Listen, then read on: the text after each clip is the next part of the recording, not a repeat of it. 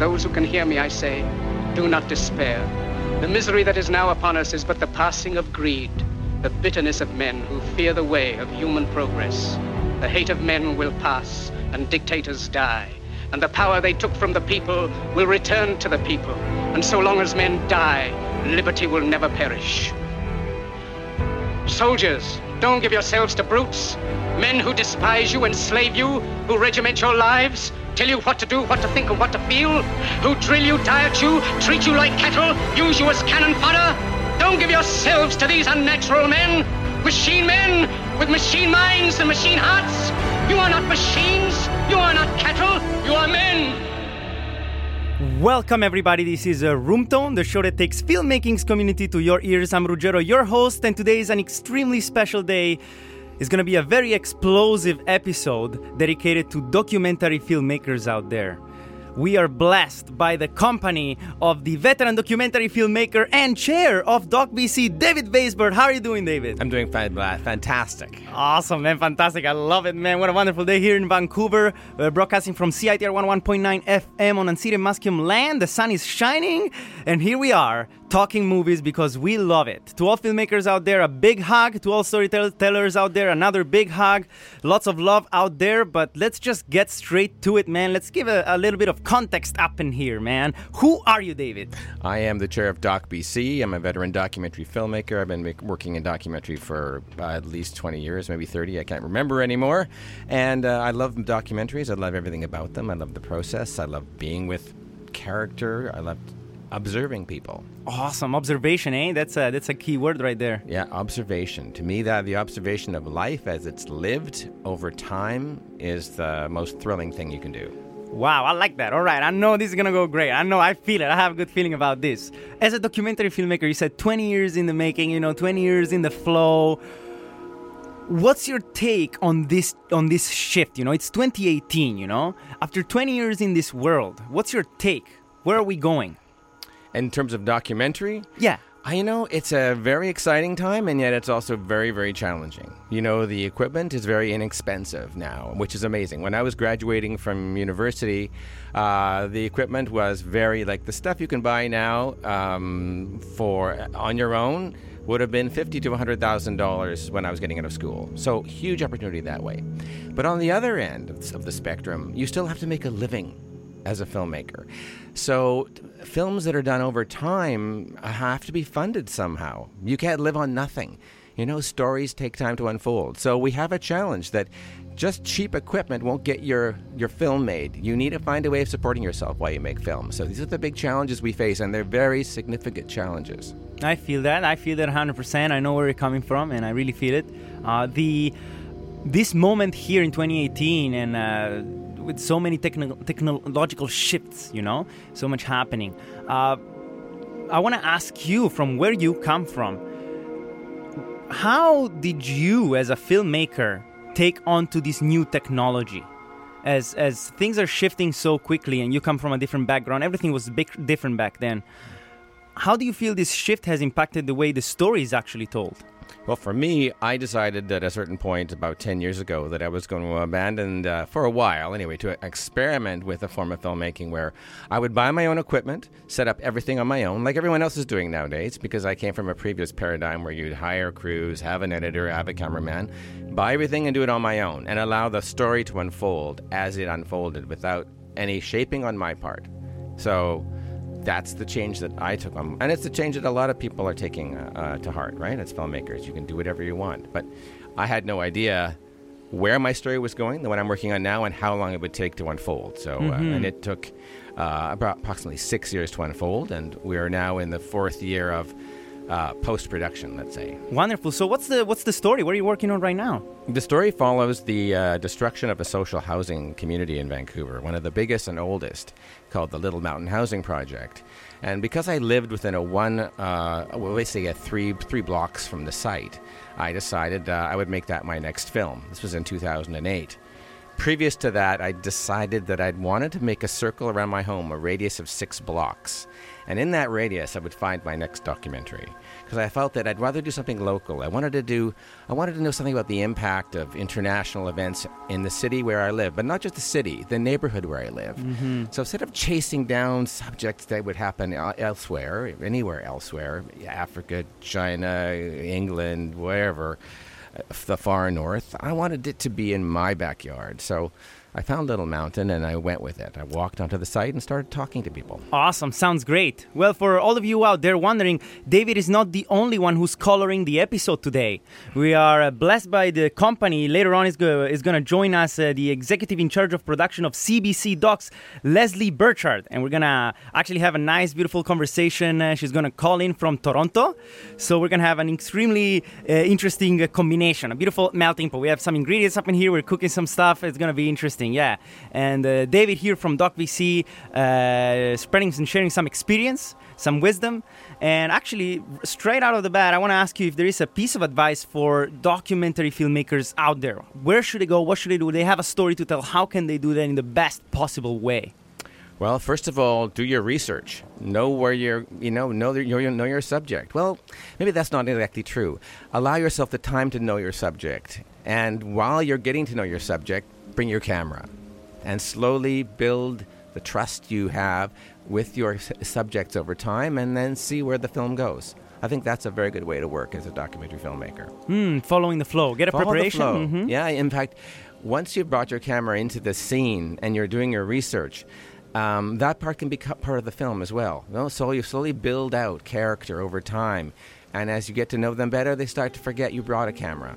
This is the kind of a flow that the Maysles brothers, uh, who did films like Grey Gardens back in the 60s, uh, used to approach their subjects. And they made some of the most seminal documentaries of our time. hmm Okay, I guess there is that sense of feeling and observation again, you know, yeah. getting that intuition. That's, that's my process right now. Yeah, is there a moment in your life in which intuition really, really oh, guided yeah. you? Oh, yeah. When you, well, when you, well, it's all intuition, right? Everything you do as a filmmaker is intuition. Mm. It's like, what do you, you go somewhere and you see something happening and you think, that's uh, going to go somewhere because I, I know there's, there's a disaster looming. In the case of this documentary, I knew there was a disaster looming.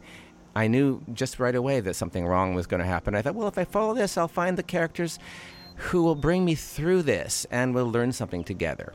Wonderful. Wonderful. Yeah. And what about your first experience as a documentary filmmaker? How was it? How was it that? That was crazy. I mean, I had an uncle who was a brilliant child prodigy violinist, and I'd always wanted to make a documentary about him. So mm-hmm. I went on a large, huge journey across across the world to Russia, where he grew up, through through the uh, Scandinavia, through Israel, through Belgium, to New York, and it cost a whole lot of money. And the National Film Board paid me to do it.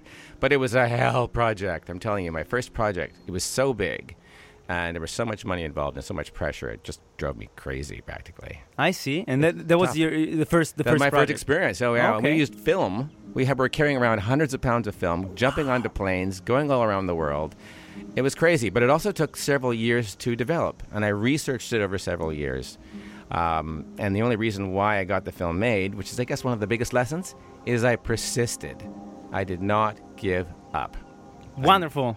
Oh, look at that. Well, I guess that comes back every time. Huh? Whenever we talk movies, especially consistency, that that's another key word right there, persistency. Yeah, persistence I guess is my key element. Just persist and then get it done. You know, be the person who uh, who who lives up to his promises and uh, makes the film that uh, people are waiting to see. Beautiful. That sounds great. I want to ask you one last thing before we take a little break and we get Lesley in here as well.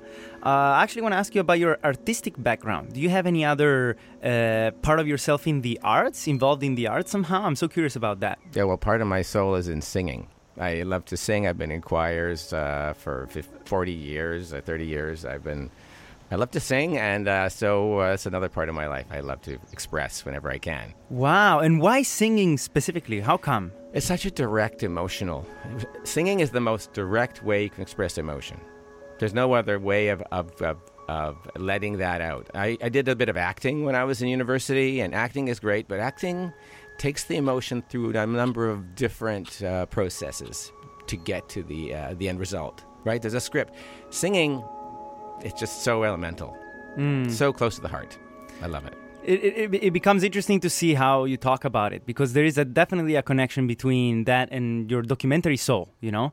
They they diverge and they express in different ways but i can feel you know? Just like you're you're trying to project a voice out there uh, especially for filmmaking you're almost trying to teach someone else how to sing through documentary filmmaking you know? You're giving them a voice you know?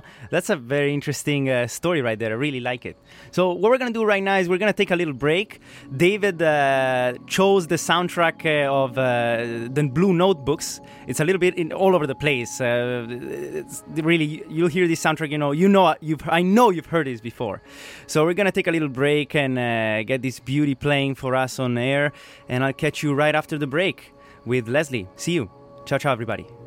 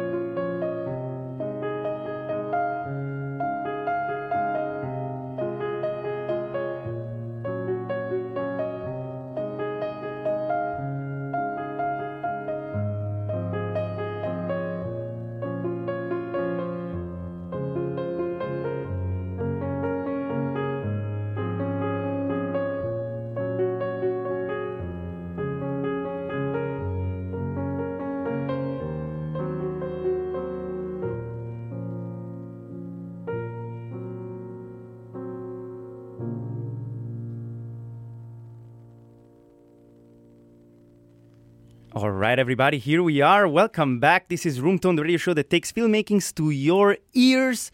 Uh, here we are. We just played the soundtrack of the Blue Notebooks ch- chosen by one of our guests today, David Vaisbord. And we have a surprise guest calling in from Toronto. She's Lesley Birchard. How are you doing, Lesley? I'm good. That was like the best introduction I've ever had. Oh, uh, I'm, I'm happy to hear it, but I'm even more happy to have you right here with us. so, uh, you know, uh, just uh, uh, it's a pleasure to have you. Uh, she's Lesley's executive in charge of production of CBC Docs. And this is an episode dedicated to documentary filmmakers. Here we are talking movies, talking documentaries. And I just say, let's dive right into it. What are we waiting for? I want to ask you first to give a little bit of context to the people out there. Who are you, Lesley? Who am I? I am, uh, you're right, I'm an executive in charge of production at CBC Docs, and in particular, I oversee a strand of documentaries for CBC called Short Docs, which we started about two years ago. And uh, those are shorter form documentaries that have been commissioned by emerging Canadian documentary filmmakers. We release all of those online on CBC's digital platforms. So my job is to um, hear what filmmakers have to say, listen to them, um, curate what we're going to go ahead with um, into production on, and then I work really closely with the filmmakers in helping them bring those documentary ideas to life and get them out to uh, Canadians to watch. Mm, wonderful, super tasty right there. Wow. So uh, I wanna I wanna ask to the both of you guys right now because everybody knows CBC, everybody knows Doc BC, but uh, just to give again a little bit more content, a little bit more perspective on it. If an alien came down and asked you what the hell is CBC and what the hell is is Doc BC, how would you answer to that? Someone who doesn't know anything about it, how would you answer that? Lesley, you want to go first? Oh, uh, sure. Um, first, I'd say hello to the alien, and I would say that CBC is Canada's public broadcaster, um, and that our job is to tell Canadian stories on all sorts of different platforms, so radio, television, digital, and to reflect Canadians back to Canadians. That's what I would say. That's a nice one, David. And I would say that the documentary organization is Canada's premier organization that connects filmmakers, documentary filmmakers together as a community, but also advocates for documentary filmmakers and their needs uh, uh, nationally uh, and at every level uh, to uh, to make documentary filmmakers' lives better, but also to make uh, to make better funds available for filmmakers. You know, it's a very important organization. It's an advocacy organization. It's a community building organization, and we've been around for approximately 30 years now.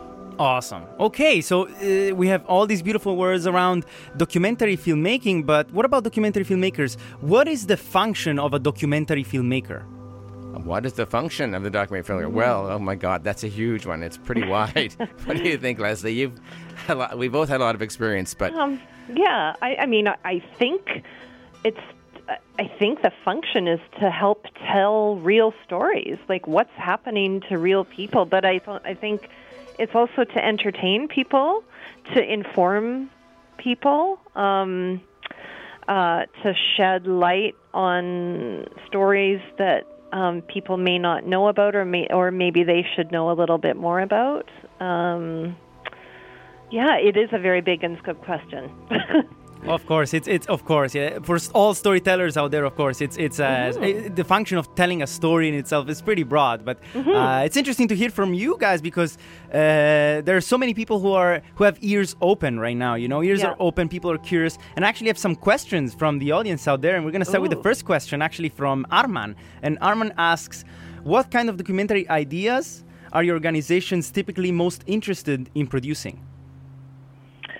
Um, for CBC, I, I mean, we're interested in a, a lot of different types of stories. I would say, in particular, with um, what we're looking for in short docs are big characters.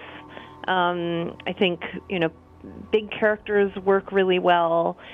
Um, always, but in particular in the digital space, which is what I'm commissioning for, big characters, active and unfolding stories where something is actually happening, where we're on the journey with the characters, um, and and then in also because I'm commissioning for the digital space, I'm looking for things that are shareable that that people when they see this content come in their Facebook feed or their Twitter or whatever that they're going to want to share that with their friends. So maybe it's a provocative idea, or it's funny, or it has some sort of um, really intense emotion that makes you immediately want to tell your friends about it. hmm How about you, David? How do you feel about that? I think that's a pretty accurate. I mean, I don't work for CBC, so I wouldn't know exactly what their mandates are. I won't. Although I know Lesley, uh, she's a lovely person. She's come Hi. to hi. she's come to BC and uh, listened to uh, filmmakers give pitches for their films in person. I, I know everyone finds her uh, just lovely to be with. Um, I think that uh, I think there, yeah, there's the, the short form, which is, which goes digital, is obviously about kind of grabbing attention right away and and making a. Um, you know something that's shareable and then the long form is obviously about character and time and and uh, you know events taking place for for me you know i love to you know delve into communities that aren't well represented and you know so uh, i think it also doesn't it depends on the subject and the way it's treated Absolutely. Wonderful. Okay, how about we moonwalk to the second question? This question comes from uh, Mickey, actually, and he's questioning the appeal of uh, short documentaries for festivals and online platforms in 2018. I, I- I think that the pe- appeal is just growing and growing. I can't believe how much things have exploded just even in the two years since we started this short doc strand at CBC. We've in that time we've commissioned over 60 short form documentaries, and they've done incredibly well. And um, I certainly see other broadcasters and other platforms doing the same thing now. Um, and then with regards to their popularity with with festivals, I think um, I think that festivals are following suit. I think that to a certain extent, festivals have um, been showcasing short documentaries for quite a long time. But I think because there's more and more of them out there now, they're the festivals are finding ways to showcase them. I, I think it can be challenging though for festival programmers because you're trying to pair a short documentary often with like a feature, and you don't want them to be completely at odds. You want them to sort of complement each other. So I think it can be a bit challenging to program them, but mm-hmm. um, but I would say they're not going away because um, people. I think people like the forum. People don't always want to sit and watch a longer doc, and I I also think there's a lot of stories that don't need an hour or two hours to tell. That's there, a good point a right of, there. There's a lot of really wonderful stories that can take you on a journey in a shorter period of time. Wonderful. What, what's your take on that, David? Well, I think the documentary is undergoing a huge resurgence. Uh, film festivals are growing for documentary. People want to see documentary. Um, but on the other hand, and it's, it's disappointing that m- most of our, our uh, our Canadian government's money to, that goes to to, to uh, formats that are real go to reality television, and that's been a hmm. reality mm. for quite for years, at least mm. 20 years. So, like when I was getting into the business and I was uh, a younger filmmaker, you could go to uh, television conferences, and then everybody was buying one-hour documentaries or feature documentaries, and then the whole thing dried up. And so mm. we are coming out of a period now. Uh, I think we're starting to emerge out of a period of, of you know, um, starvation, as it were. I lo- a lot of filmmakers I know left the business entirely and did hmm. other things, um, and moving into an area where there is more money for filmmaking, and it's it's it's in the short forms largely, um, and we still got to work on getting the longer forms back. Mm-hmm. I see. I see. From your words, uh, interesting. Uh, a little bit of a mix, uh, mixed uh, uh response well, right yeah. there. I like it. I like it. I like it's it. been documented. I mean, the Documentary Organization of Canada put um, a lot of money into putting some very significant studies into the history, uh, into documentary filmmaking throughout the 90s and the early 2000s, and documented the the crash in funding for the independent documentary. And uh, so we have a lot of work to do, and we have uh, the Doc Organization of Canada is now putting a lot of effort into going to Ottawa and meeting with all of the new government uh, leaders in terms of culture and uh, everywhere from the Canada Council through uh, Heritage Canada to talk about the value of documentary as a, a reflection of Canadian culture and how necessary documentaries are to understand Canada and to uh, keep Canada alive. I mean, keep keep Canadian the discussion of what Canada is going to be in the next century. I love it. Let's go look at this cheese. Not bad at all, man. You went for it, man. Hundred points for David right there. All right. okay. Uh, well, th- after all that, I gotta I gotta ask you guys: uh, How can uh, a documentary filmmaker make a living out of it? That's a good question. I mean, I think it can, I think it can be very difficult. I think I think working as a freelancer in general, whether it's in documentary or factual television or other areas of our industry, can be challenging. And I was a freelancer before. You're always looking for your next gig, right? Um, but I do think.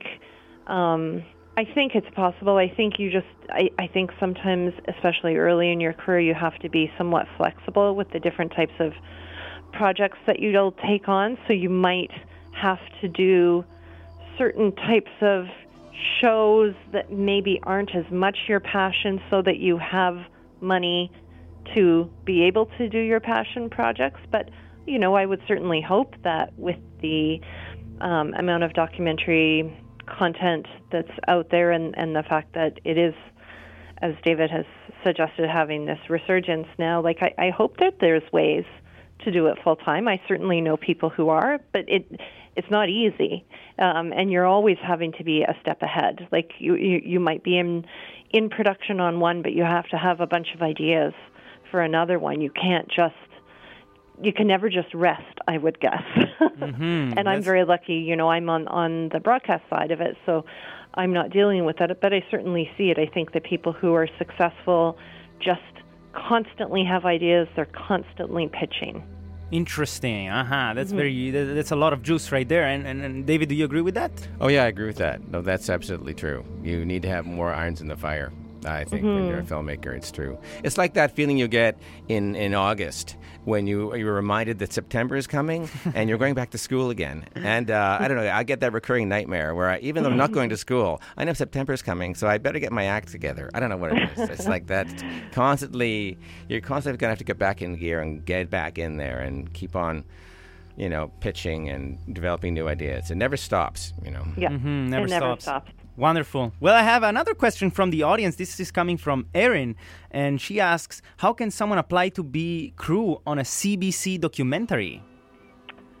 Um, now, with most of our documentaries, actually all of our documentaries are done by independent producers. So we're, we don't produce them in house. We, we commission all these projects from independent producers who pitch the ideas to us, and then basically we give them the money and uh, they go off and make their documentary. So generally, the crews are hired directly by those filmmakers. Um, it doesn't mean that you know sometimes I- you know sometimes I might be aware of an editor or a director or um, a camera person who is available, and I can make suggestions um, to filmmakers. But it really is up to the filmmakers themselves. So I think that being connected to organizations like David's organization is really smart because I I think a lot of what you do, David, is you connect people, right? Exactly. We have a lot of ways of, of connecting people. And uh, for instance, there have been mentorship opportunities that have come through Hot Docs that come through Doc BC, like Hot Docs Film Festival in Toronto, which is the biggest documentary film festival in Canada. They have various programmers for uh, programs for filmmakers, young filmmakers, and they have a mentorship program. So they will call us they, and they will connect to us and say, hey, you want to send this out to some of your uh, experienced members and ask if they have any mentorship opportunities, any films coming up, any things that you know, anything that a young filmmaker can benefit from? So we are the we are the way in there, and we are also we're trying. DocBC is trying to get some member, some mentorship programs going, but they are expensive. They need funding um, because because uh, they take time and space, and people, you know, need to be paid something for giving up their time and space. Hmm I see what you mean right there. I see what you mean. So going back to CBC and the process application. So, for example, for independent uh, documentary film producers who are out there listening, how can they pitch and what is How the process? Yes, what is the process of actually Okay. getting there? So uh, probably the easiest thing I could tell you would be to go to our website, which is cbc.ca slash short docs, and there's a red button on there that says "Want to pitch a short doc? Find out how." And you click there, and you'll find out all the information about what types of things we're looking for, how to submit. Um, and I would say, you know, it's it's pretty simple process. We don't expect um, a huge amount of information from you, even if you're able to just put together a one page document that describes your idea and what your creative approach would be to it. That's the key thing that we're looking for, first of all. If you have a little bit of footage to show us, maybe to uh, of one of your characters or giving us a sense of your style, things like that are helpful. But um, it's it's a pretty straightforward first step. Interesting. And uh, I know that there are many people who are very, very curious out there, and uh, myself included. And uh, I feel we should actually get in there and, uh, you know, actually uh, discover a little bit more the details of the process. How, how long is the actual uh, process? When, when are people going to receive an answer, and what do you base your uh, choices on? Like, how the, what happens in the background in the meantime? So we try our best to be um, to give an answer within four to six weeks. Different different times of the year can be busier for us than other times, and so um, it's a small team, and we're trying to give thoughtful feedback to people. So sometimes it can take a little bit longer than we would like it to. But in terms of the process, again, I think it's it's quite straightforward. If if you know you send us your initial pitch document, if we have questions, if we're not clear on what you're suggesting your documentary is going to be, then we'll send you back some questions. But essentially, we have a development team here at CBC that meets regularly where we look at the hundreds of pitches that come into us mm. and we decide together um, what we think might work best, and that's based. Uh, there's a lot of different factors that go into that. Part of it is what do we already have in production? Do we have something that's very similar to this, um, or did we do something in the past that's very similar? Um, trying to find a nice range of stories from a range of filmmakers from a range of backgrounds is really important to us. So not just regionally in terms of you know people from different provinces, but it's also about um, ensuring that we have a lot of diverse voices um, and and people that aren't all from one type of background. So that's really important to us as well. And then a range of tone in stories. So are they all serious, or are there some funny ones in there too? Um, I think the, it, it's it's a tough job making those decisions because it's so subjective. Sure. Um, and you want to say yes to everyone, and it's a very, very difficult thing not being able to say yes. But on the flip side, it's really exciting being able to call people up and say, We're really interested in moving forward on your project. Um, Interesting. Um, is is there a, for uh, for the, filmmakers out there? Is there a different? Is there a, always a, a, specific amount of resources, uh, or uh, does it change? Is it the filmmaker that asks for that, mm-hmm. or you guys choose that? How does the how does the the engine work?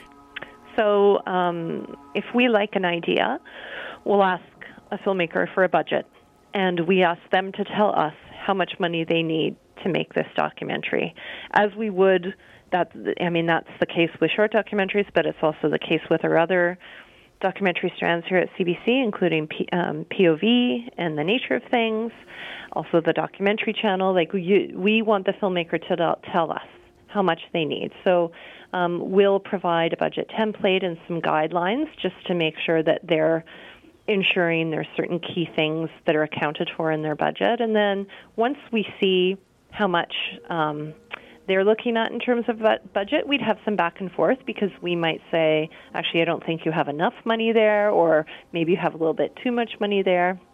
And then once we agree on a budget amount, we'll um, uh, connect the filmmaker with our business and rights team, who will do a contract with them. Beautiful. This is uh, this is gold for uh, doc filmmakers out there, getting to understand how it actually works. Because mm-hmm. it's not so easy, you know. Like when you're out there and you're trying to make things happen, but uh, you don't know how the engine works. You're lost in the middle of a jungle, you know, and uh, and maybe it starts to rain all of a sudden, and you're like, oh my god, what's happening? So it's part of the game, yeah. yeah. But uh, thank you for sharing all of that. And again, CBC Docs is, is mainly this is only for Canadian uh, filmmakers or international filmmakers as well when it comes to the pitching process.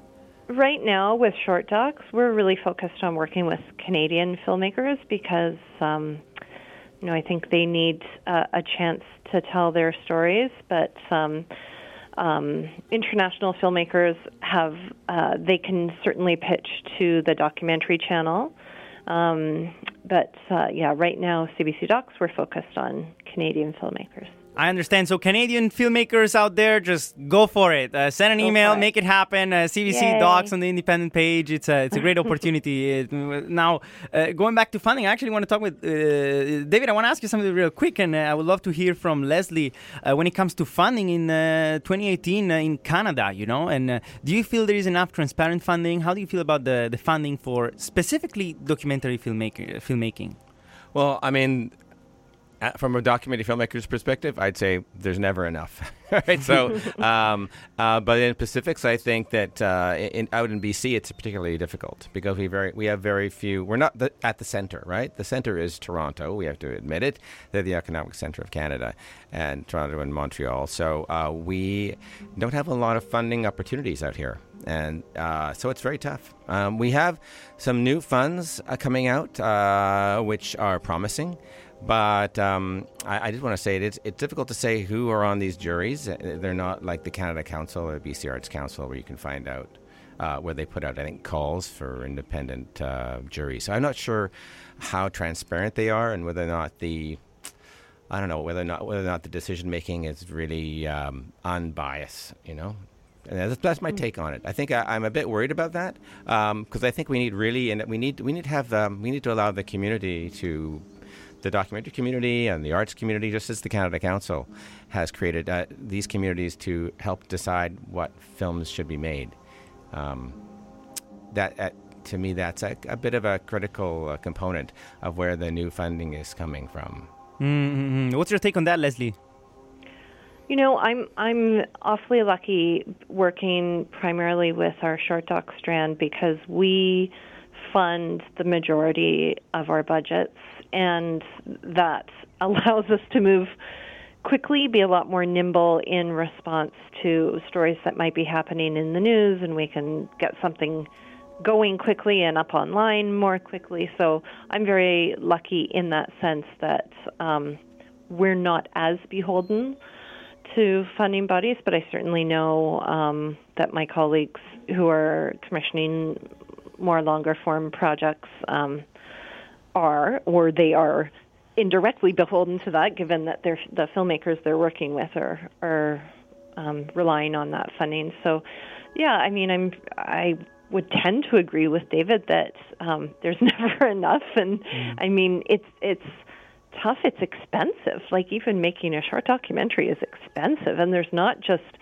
you know, it's it's not just the um, the things that you would assume that you'd be paying for, like your camera person and stuff, but like it's insurance and closed captioning and described video and all of these things add up and and you know I think a lot of documentary filmmakers probably like myself are perfectionists where you just want to make it better and better and better. You just want to make this documentary the best it can possibly be, and most of the time you're going to eat up all your funds and not really pay yourself terribly well. So I, I, think that can be a challenge as well, is just making sure the documentary filmmakers. Mm-hmm. I can see David over here.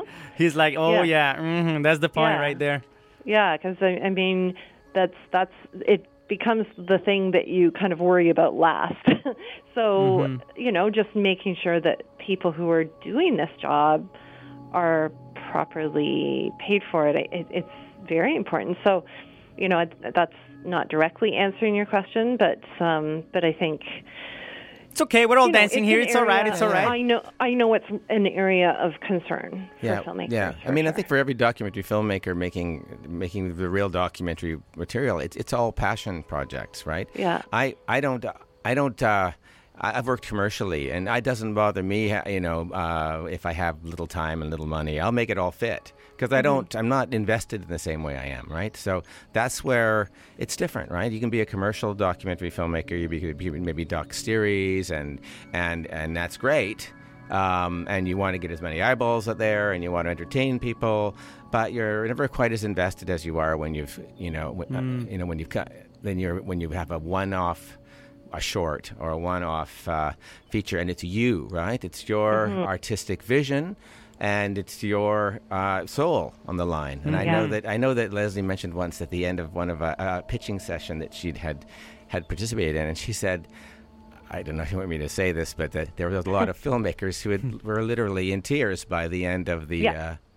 uh, uh, of the pitch because they're yeah. they're deeply invested they're deeply invested. A lot of these stories are very personal to people. Like they're telling their sto- stories about themselves or about their their mom or their dad or their siblings, and and even if it isn't someone they're related to, yeah, they care a lot about their subject, mm-hmm. and, often, and, they want to yeah. they want to do right by them. And often the entry point for, for documentary filmmakers into any subject is a connection to that mm-hmm. subject, and that can be extremely profound.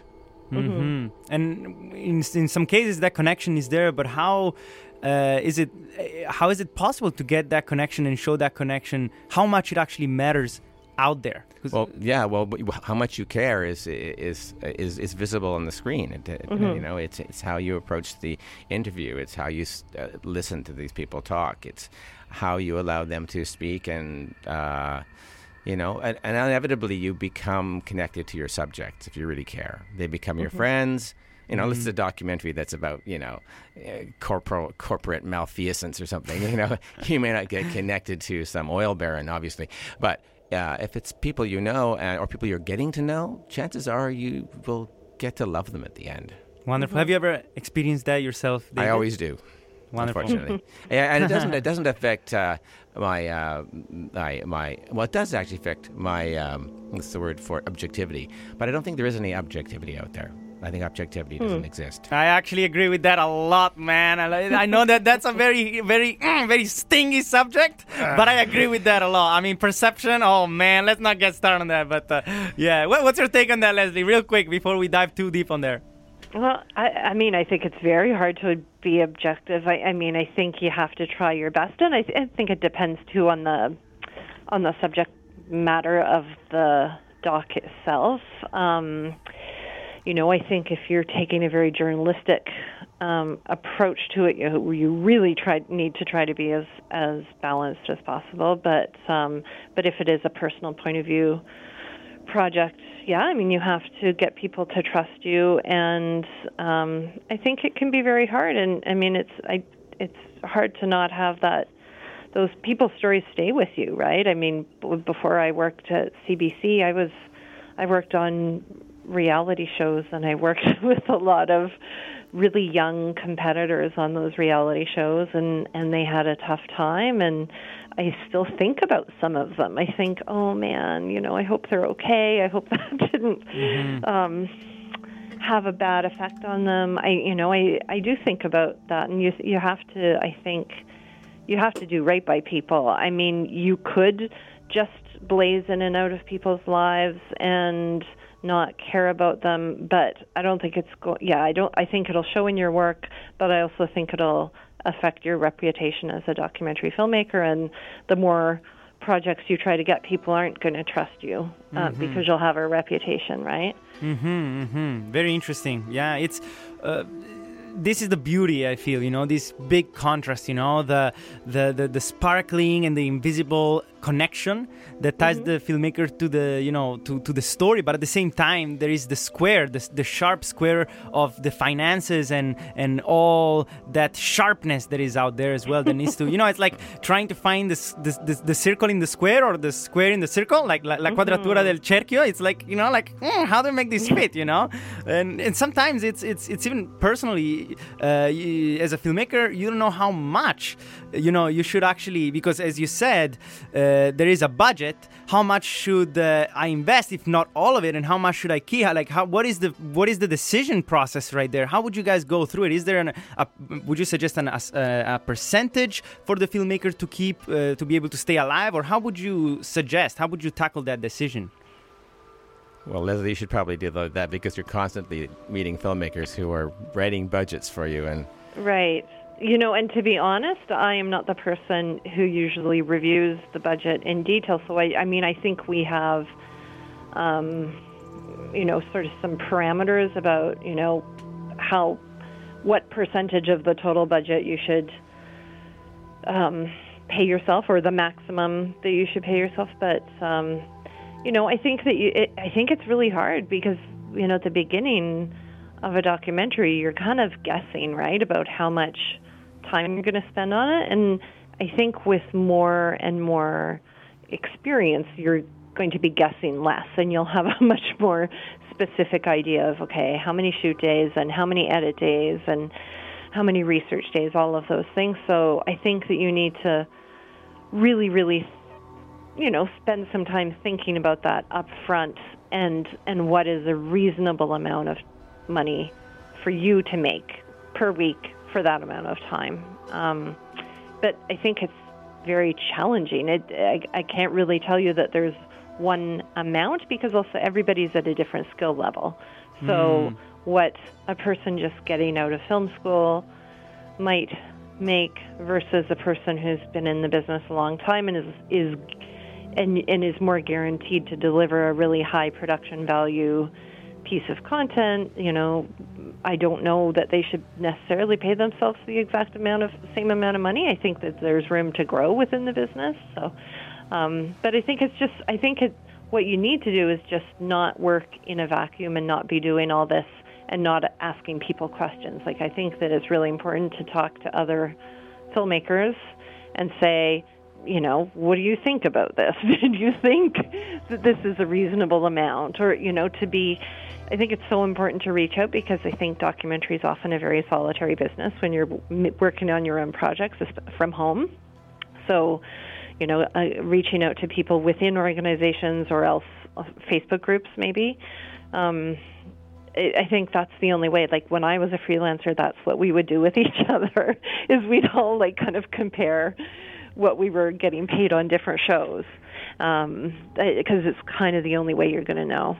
Wonderful. Thank you so much. I see a lot of, uh, you know, uh, encouragement of communication and connection and sharing. And I see David has something sure. to say as well right there. Yeah, that's exactly why you want to be a member of the Documentary Organization of Canada because, uh, and the BC chapter or any chapter across Canada because that's where you meet people. We put on social Yeah. events, we put on uh, workshops, and it's through those those social events that we meet each other.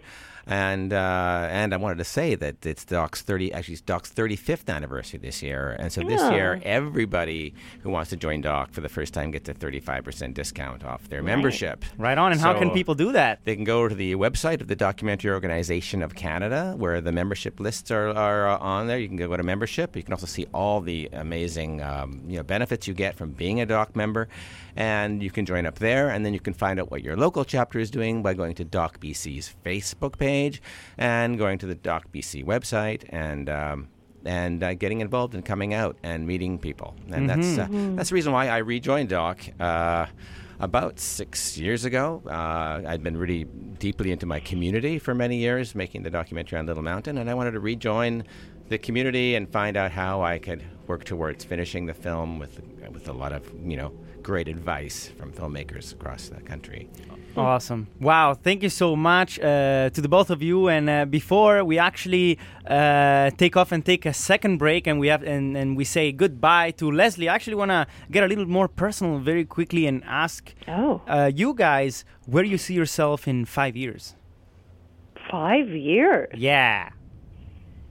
Where do I see myself? Well, I, I mean, I think I'll probably still be at CBC. I mean, anything can happen, but uh, yeah, I mean, I love doing what I'm doing.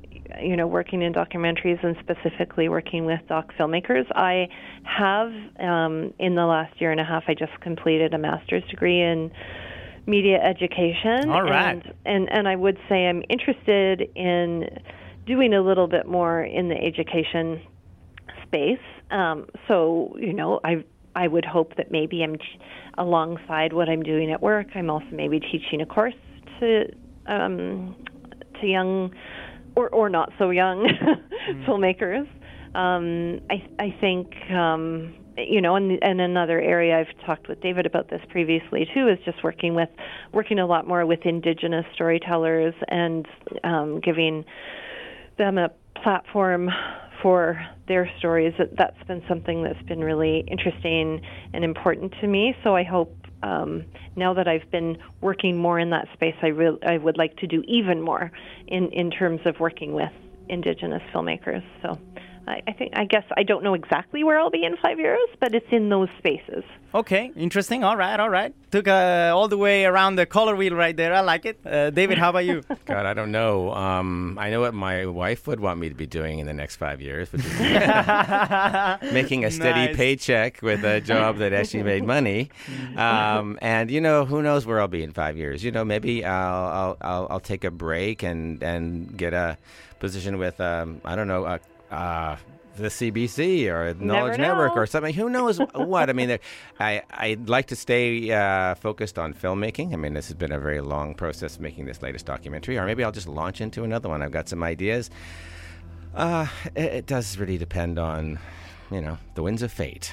Hmm. All right. Before we uh, listen to the beautiful uh, Vladimir's Blues from the Blue Notebooks uh, by Max Richter, chosen by David, uh, I actually want to ask Lesley, what's your piece of advice to the documentary filmmakers out there?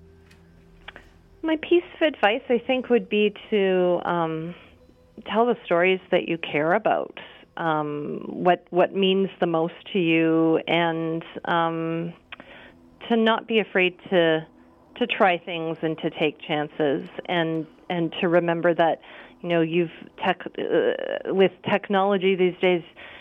It doesn't have to be a big production. You could film something on your phone. Just try stuff. Don't you know don't wait until you have enough funding for a very a big project do little things just you know like as photographers do just never stop shooting never stop shooting never stop writing um, because you need to hone your skills Mm-hmm. but then and then to pitch to cbc right on. Okay, okay. there you go. Oh, David's got something to say. Make it happen. I totally agree. I would add one more thing. When you're shooting, just get really good sound. No matter Yeah, what you're shooting that's on, right. just get good Yeah. sound. You can shoot on Good an sound. iPhone to make sure you might have a Zoom recorder True. or some other recorder there that's getting extremely good sound, and then you can use the footage. Oh, I see. I see. All right. point. That's that's a little golden tip right Thank you there. for that. Lesley, any shout out before we say bye? No, I just want to say thank you so much for having me. It was great chatting with you. A pleasure. This is the, the art of connection. Life is the art of meeting. Uh, we're going to take a little break over here and uh, finish and wrap up the episode, wrap up this great burrito with David later on. and uh, see you. Ciao, ciao, Lesley. Enjoy life and uh, catch care. you. Ciao, ciao. Catch you Ciao, around Okay. life. Uh, see you. bye bye.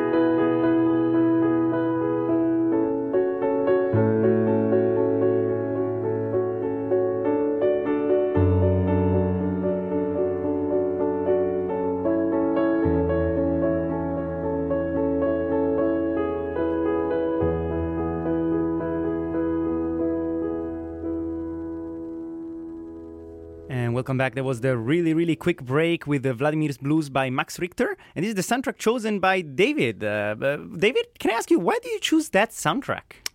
Well, I know it's a soundtrack that just is inspiring. It's dreamy. It has a kind of, uh, I don't know, a, uh, an edge to it, which is a little bit tragic. Um, so I've used that. I've just I placed that as what they call a temp track on some of my footage at Little Mountain, and it uh, tends to work really well. I see, I see. All right, let, we don't have much time right now. We actually got to wrap this burrito pretty quickly, and I want to get right to the beef for you, which is the one minute pitch. Are you ready? I'm ready. So we basically uh, here at Roomtone we give the chance to the guests to pitch uh, for one one minute to pitch an idea or a project or anything, and I'm gonna have a little clock ticking over here, and uh, let's just get straight to it. Are you ready for it? I'm ready. Let's go for it. Well, everyone, um, I'm going to be starting a, my second crowdfunding uh, uh, what, a campaign in the next few weeks uh, for the Little Mountain Housing Project. It's now called Champions of Little Mountain, and it comes out of the tragedy of Vancouver's housing shortage. Um, it's a film that has taken 10 years to make and follows a group of, uh, a very small group of, of tenants from the housing project who decided to fight back when the government uh, decided to take their homes and their community away. Um, it's a story about hope. It's a story uh, that makes it very clear that you don't get what you don't fight for. Um, a very important thing to learn. It's also about the power of community. And, um, you know, I think it's a very inspiring film. And uh, if you go to my website at littlemountainproject.com, you can find out more about it. Awesome. You know what we're going to do? The, we're actually going to put in the description of this podcast uh, the link to your website and the link to the page on CBC Short Docs so that everybody has a little bit of a better access to it. And we don't have much time. I told you we don't have much time. We got to go uh, through the five uh, questions of the Proust questionnaire. We're going to be we're going to shoot it like shoot boom boom action reaction. Are you ready? Ready. All right. So question number 1, what is your greatest fear? Oh, I don't know. Uh, being uh, ridiculed. Okay, awesome. All right. Boom. All right. Second question. On what occasion do you lie? Never. Oh, wow. Okay, I like that. All right. If you could change one thing about yourself, what would it be? Uh, I would. Uh, I wouldn't. Uh, I don't know. I wouldn't change anything right now. Awesome. I love that. That's amazing, man. I love it. All right, fourth question of the Proust questionnaire Where would you most like to live? Oh, wow. Well, I'd like to live in Paris for a while. Okay, okay, all right. Actually, uh, this one here, we, we, we went pretty quickly right there. I'm pretty happy with that. But uh, I want to ask you this this one question. We can take a little more time over here. These questions usually take a little more time. And the final question of the Proust questionnaire for David is What is the quality you most like in a woman? Oh, I the most like in a woman. Um, she's everything I'm not. Wonderful right there. Wow, David's got those nice answers. He had them in the pocket, man. Look at that. Not bad at all. Just I don't them out. Wonderful. All right, this is Room Tone, the radio show. I'm Ruggiero, your host. We broadcast every Monday at 11 a.m. here on CITR 101.9 FM. If you're a guest, if you have something to say and to share to the community of filmmakers, just send me an email. Send me an email, an email. Let's meet. Come here on air. Let's chat movies. We chat movies here because we love it. Thank you so much, everybody. Now, one more little thing. Um, big shout out to all the people out there who are listening. Uh, without without a, an audience, there is no story. That's for sure. Uh, David, before we just fade out and fade to black, any shout out, anything you want to say to the people out there, anything, any other last piece of uh, you want to say? I don't know. Just keep at it. That's all I can say. Keep at it. Uh, you know, uh, fuel your passion. Um, get a day job, and then work on your documentaries on the side until you know, or maybe forever. I don't know. You know, it's a, just keep on going at it. You know, feel your passion for documentary. Make them. Thank you so much, David. Really appreciate that. This is On the Nature of Daylight by Max Richter. See you. Ciao, ciao, everybody.